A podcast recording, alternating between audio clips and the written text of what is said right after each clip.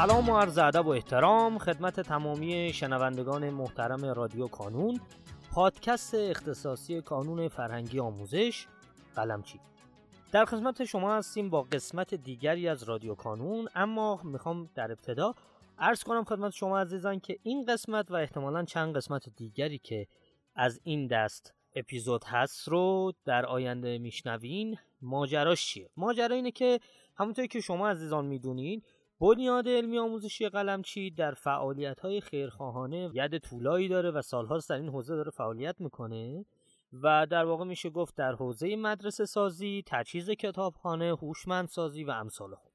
حالا بعد از یکی دو سه سال که به خاطر کرونا و ماجراهاش یک سری جلسات بین خیرین برگزار نمی‌شد امسال بعد از چند سال این جلسه برگزار شد و در واقع یک دور همی برای خیرین برگزار شد در حاشیه این مراسم ما سعی کردیم که با ایجاد یک فضایی بتونیم گفتگویی داشته باشیم با نماینده های مختلف بنیاد علمی آموزشی قلمچی در شهرهای مختلف که به نوعی در این فرایند کارهای خیر شرکت کرده بودند. پیشا پیش از اینکه خب در واقع ما کیفیت صدامون کیفیت استدیویی نیست از شما عذرخواهی می‌کنم اما تمام تلاشمون رو کردیم که بتونیم به بهترین شکل ممکن یک کیفیت قابل قبولی رو ارائه بدیم. و از شما دعوت می‌کنم که این قسمت و قسمت هایی از این دست رو که مربوط هست به مراسم و حاشیه در واقع مراسم قیدین فعال در بنیاد علمی آموزشی قلمچی گوش بدین و سپاس گذارم از شما.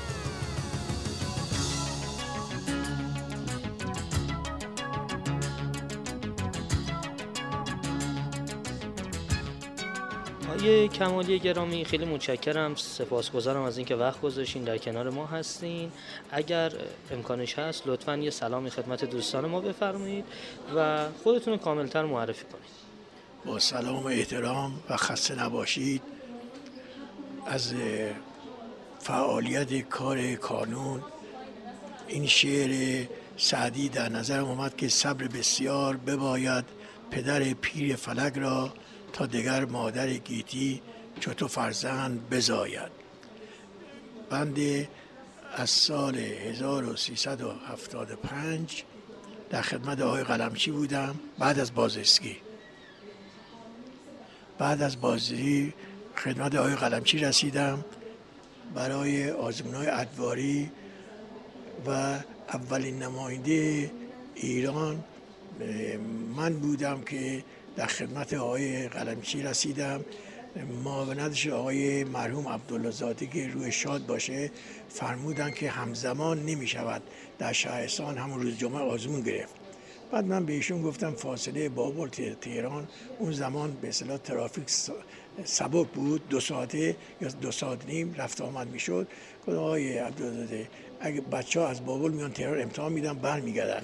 اگه هفته بعد ما از بچه های دیگه امتحان بگیریم امکان داره این سوالات بین بچه ها پخش بشه اون ارزش اون آزمون از بین بره. من گفتم خب مسئله کارش همینه. منم با خداحافظی کردم. در همین موقع خدا می‌خواست کمک کنه. این گفتم ببخشید آقای قلمچی تشریف دارن؟ گفتن این اتاق روبرویی هستن. ما رفتیم در اتاق روبروی سلام کردم و بعد گفت که آقای قلمچی من دوازده نفر ثبت کردم برای کانون قلمچی آزمون. گفت به به چقدر خوب چقدر عالی چه زیاد. من گفت ای بابا این به ما امیدوار کرد. در اتاقش آقای دکتر سعادتی بود.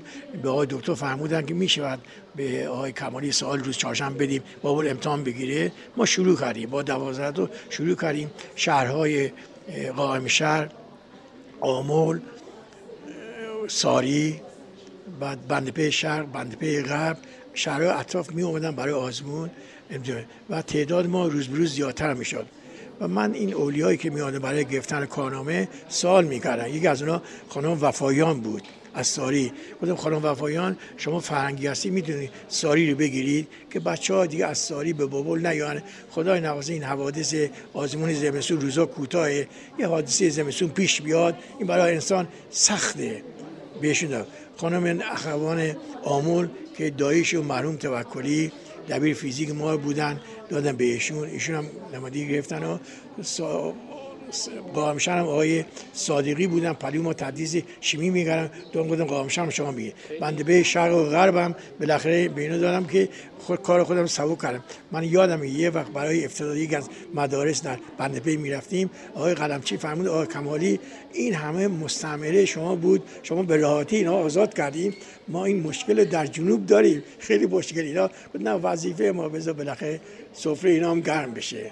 خیلی متشکرم. آقای کمالی گرامی. آقای کمالی چند وقته که در فعالیت های خیرخواهانه و کارهای خیری که کانون درگیرشی شما مشارکت می‌کنید؟ من خدمت که این برنامه کاری از سال هفتاد که به اصطلاح دانش معلم بود دبیر بودم این کار انجام می‌دادم. تا اینکه اومد قلمچی آقای قلمچی فرمودن یه روز به آقای کمالی تو بالاخره اینایی که جهیز می‌گیری برای دخترها برای بیوزاد یه نظری از فرنگی به کانون داشته باید چشم. بلا واصل من یک مدرسه در صد و سادات اهواز در سال 97 95 بود 98 بود 95 و اینجا افتدا کردیم. بعدش هم سالهای گذشته بود که چهار تا مدرسه در نیکشهر زاهدان. یکی به نام پدرم مرحوم اسدالله کمالی. یکی برای نوام امیرسام کمالی. یکی برای ما خانومم طالبگون جالی این جالب هم کردم بعد یک کلاس هوشمند سازی هم یکی هم من یکی هم پسرم.